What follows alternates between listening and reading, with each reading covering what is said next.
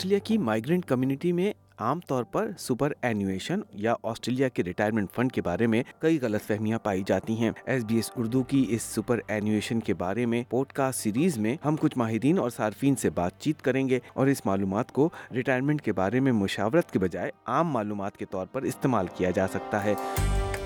میں ہوں ریحان الوی اور میں لے کر آ رہا ہوں آپ کے لیے سپر اینویشن کے بارے میں پوڈ کاسٹ سیریز اس پوڈ کاسٹ سیریز میں سپر اینویشن کے متعلق عام معلومات پہنچائی جا رہی ہے۔ اپنے حالات کے مطابق انفرادی اور مخصوص مشاورت حاصل کرنے کے لیے کسی فائنینشیل ایڈوائزر یا سپر اینویشن کے ماہر سے مشاورت کیجیے سپر اینویشن پر جاری ہماری پوڈ کاسٹ سیریز کی یہ چوتھی قسط ہے اور اس میں ہم ذکر جاری رکھیں گے۔ سیلف مینج سپر فنڈ کا اکاؤنٹنٹ فہد صدیقی بتاتے ہیں سیلف مینج سپر فنڈ کے ذریعے سرمایہ کاری کن چیزوں میں کی جا سکتی ہے۔ ایسی بہت ساری چیزیں جو کہ آپ نہیں کر سکتی، جو سب سے عام چیز ذہن میں آتی ہے، وہ یہ ہے کہ سیلف مین سپر فنڈ کے پیسے سے آپ اپنے رہنے کے لیے یا اپنے کسی بھی رشتے دار کے رہنے کے لیے گھر میں انویسٹ نہیں کر سکتے۔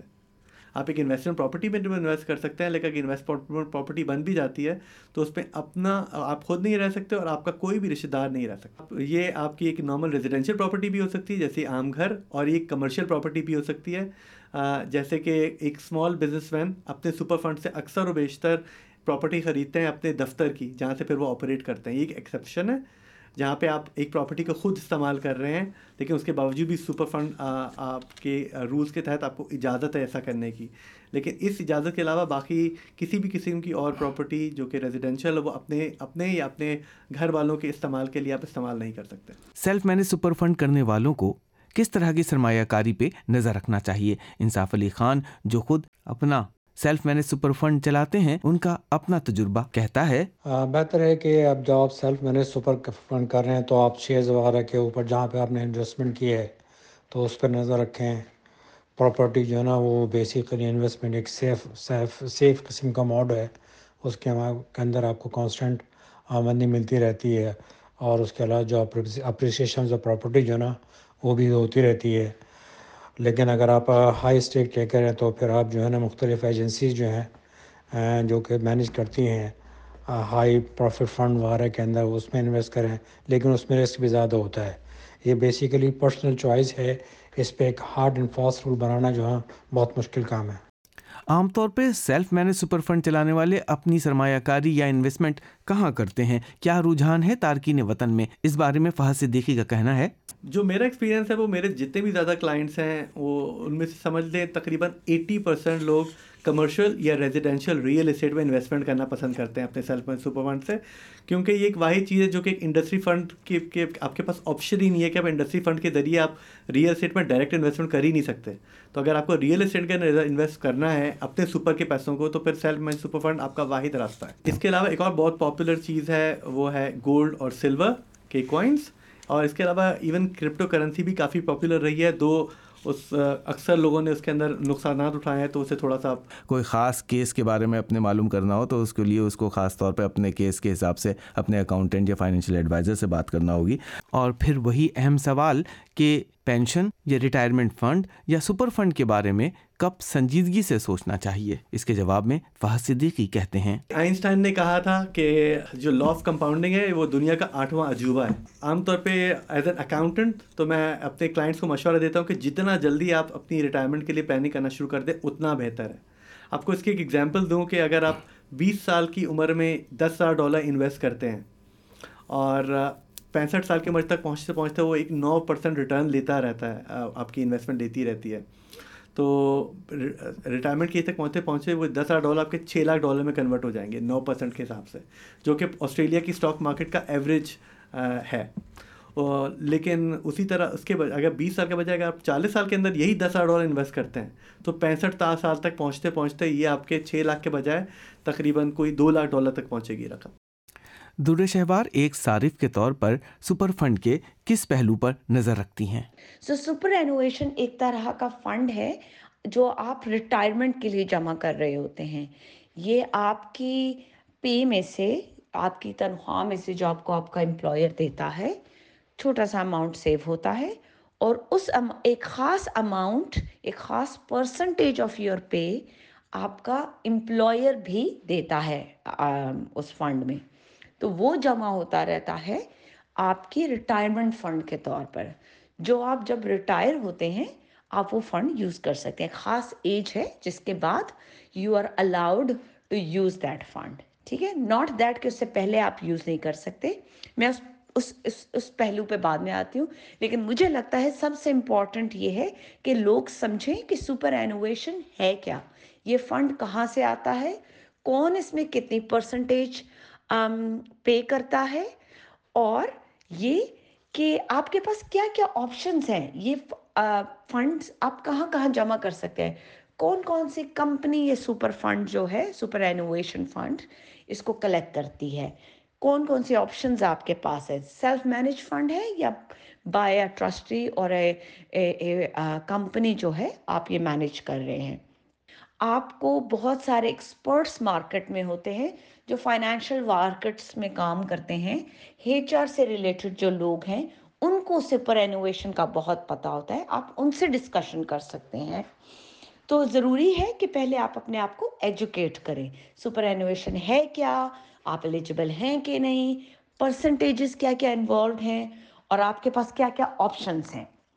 اگر کمپنی آپ کے بہاف پہ یا کوئی ٹرسٹی آپ کے بہاف پہ انویسٹ کر رہا ہے تو یہ آپ کا رائٹ ہے کہ اگر آپ یہ چاہیں تو آپ سلیکٹ کر کے بتا سکتے ہیں کہ لیٹ سے پراپرٹی میں انویسٹ کریں یا یو نو کسی اور چیز میں انویسٹ کریں اس میں نہ کریں ایکس وائی زی میں نہ کریں۔ آپ یہ چوز بھی کر سکتے ہیں۔ اگر آپ خود انویسٹ نہیں کر رہے آپ کے بہاف پہ کوئی انویسٹ کر رہا ہے تو آپ اسٹل آپشن چوز کرنے کا رائٹ رکھتے ہیں۔ سو so, میرے خیال میں یہ سب ایجوکیشن میں آتا ہے کہ سپر اینویشن فنڈ کی ہمیں ڈیٹیلز پتہ ہونی چاہیے۔ کہ وہ کہاں کہاں یوز ہو سکتا ہے۔ آپ اس کو بہت سارے طریقوں سے یوز کر سکتے ہیں۔ میڈیکل نیڈ um, کی صورت میں یوز کر سکتے ہیں۔ انویسٹمنٹ کی صورت میں یوز کر سکتے ہیں۔ کچھ ایجوکیشن پرپزز کے لیے یوز کر سکتے ہیں۔ ہاں یہ کیونکہ فکس ٹرم فنڈ ہوتا ہے، تو اس کو یوز کرنے کے چند رولز اینڈ ریگولیشنز ہوتے ہیں۔ وہ ان کو جاننا بہت ضروری ہے۔ اس کے علاوہ مجھے لگتا ہے کہ um, کچھ لوگ جو بہت زیادہ سپر اینوویشن کے بارے میں نہیں جانتے یا اپنے آپ کو ایجوکیٹ نہیں کرتے، بعض دفعہ وہ بہت ساری غلطیاں بھی کر جاتے ہیں۔ جیسے کہ انہوں نے کمپنی بدلی یا اپنا ایک ایک دفتر سے دوسری نوکری کی طرف گئے، ایک ملازمت سے دوسری ملازمت کو چینج کیا اور یا انہوں نے سپر اینوویشن کی کمپنی چینج کی تو جو سپر اینوویشن کو وہ رول اوور نہیں کرتے نئے فنڈ میں۔ رول اوور کا مطلب ہے جو ابھی تک انہوں نے اماؤنٹ جمع کیا ہوتا ہے، وہ اس کو نئے اکاؤنٹ میں ٹرانسفر نہیں کرتے، جس کی وجہ سے بہت سارے انکلیمڈ اور لاسٹ فنڈز رہ جاتے ہیں۔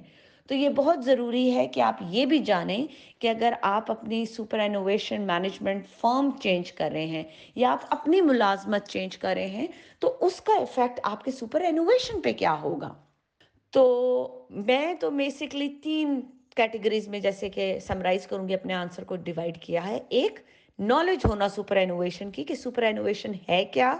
کس شرح سے یہ کون، کس، اس فنڈ میں کتنی شرح سے پیسے ڈپازٹ کرتا ہے؟ آپ کے پاس کیا کیا آپشن ہے اس فنڈ کو مینج کرنے کی؟ اور اس میں فنڈ کو جمع کرنے کی؟ اور یہ آپ کو کس وقت آپ ڈرا کرنا اس کو شروع کر سکتے ہیں؟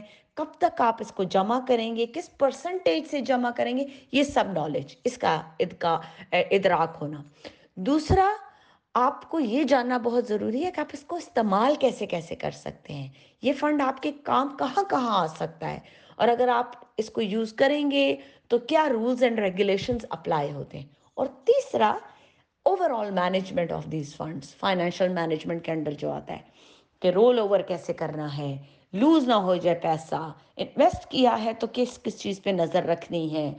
انویسٹمنٹ کی صورت میں یو نو جاننا کہ کیا فائدہ ہوگا، کیا نقصان ہوگا، اس کے آپ کی انویسٹمنٹ پہ کیا فرق پڑے گا، یہ سب کچھ۔ جو لوگ اب ریٹائرمنٹ کے قریب پہنچ رہے ہیں، ان کو کس قسم کی ترجیحات اختیار کرنا چاہیے۔ فہد صدیقی کہتے ہیں، ان لوگوں کے لیے بہت ضروری ہے کہ وہ اپنے اکاؤنٹنٹ سے ضرور مشورہ کریں، اپنے فائنینشیل پلانر سے مشورہ کریں کریں اور دیکھیں کہ اس وقت ان ان کے فنڈ میں کتنے پیسے موجود ہیں اور ان کو ریٹائرمنٹ کے وقت کتنے پیسے چاہیے جس کے، جس جس کے حساب سے وہ آرام سے اپنی زندگی گزار سکتے ہیں اگر ان کو سرکار کی پینشن نہیں ملتی تو۔ تو یہ ایک بہت ہی انڈیویجولسٹک ڈیسیجن ہے جو کو، جو کہ لوگوں کو اپنے ذاتی حالات کو دیکھتے ہوئے کو مد نظر رکھتے ہوئے لینا چاہیے۔ اور لیکن یہ بہت امپورٹنٹ چیز ہے اس پہ آپ کو توجہ دینے کی انتہائی ضرورت ہے۔ اگر آپ کے پاس کچھ اضافی رقم ہے تو اس کے بارے میں سپر فنڈ کتنا ایک فائدے مند ذریعہ ہو سکتا ہو اپنا اضافی کنٹریبیوشن کے لیے؟ دیکھیے salary sacrifice could be very important اب میں آپ کو اگزامپل دوں۔ اگر کسی صاحب کی تنخواہ دو لاکھ ڈالر ہے تو دو لاکھ ڈالر کے اوپر وہ آلریڈی ان کا امپلائر جو ہے ساڑھے دس پرسینٹ کے حساب سے رقم تو ویسے ہی جمع کرا رہا ہوگا۔ لیکن اگر وہ فار ایگزامپل پانچ ہزار ڈالر، دس ہزار ڈالر بھی اضافی جمع کراتے ہیں اپنے سپر فنڈ کے اندر، تو ان کی جو ٹیکس سیونگ ہے، اس کو ذرا اگر کیلکولیٹ کریں تو سپر فنڈ جو ہے خالی پندرہ پرسینٹ پہ ٹیکس دے گا، جبکہ ان کا marginal tax rate forty seven percent تھا۔ تو یعنی کہ بتیس پرسینٹ کا فائدہ ہے۔ اگر آپ فار ایگزامپل دس ہزار ڈالر جمع کراتے ہیں تو اپنا تین ہزار دو سو ڈالر کا ٹیکس اسی وقت بچا لیا۔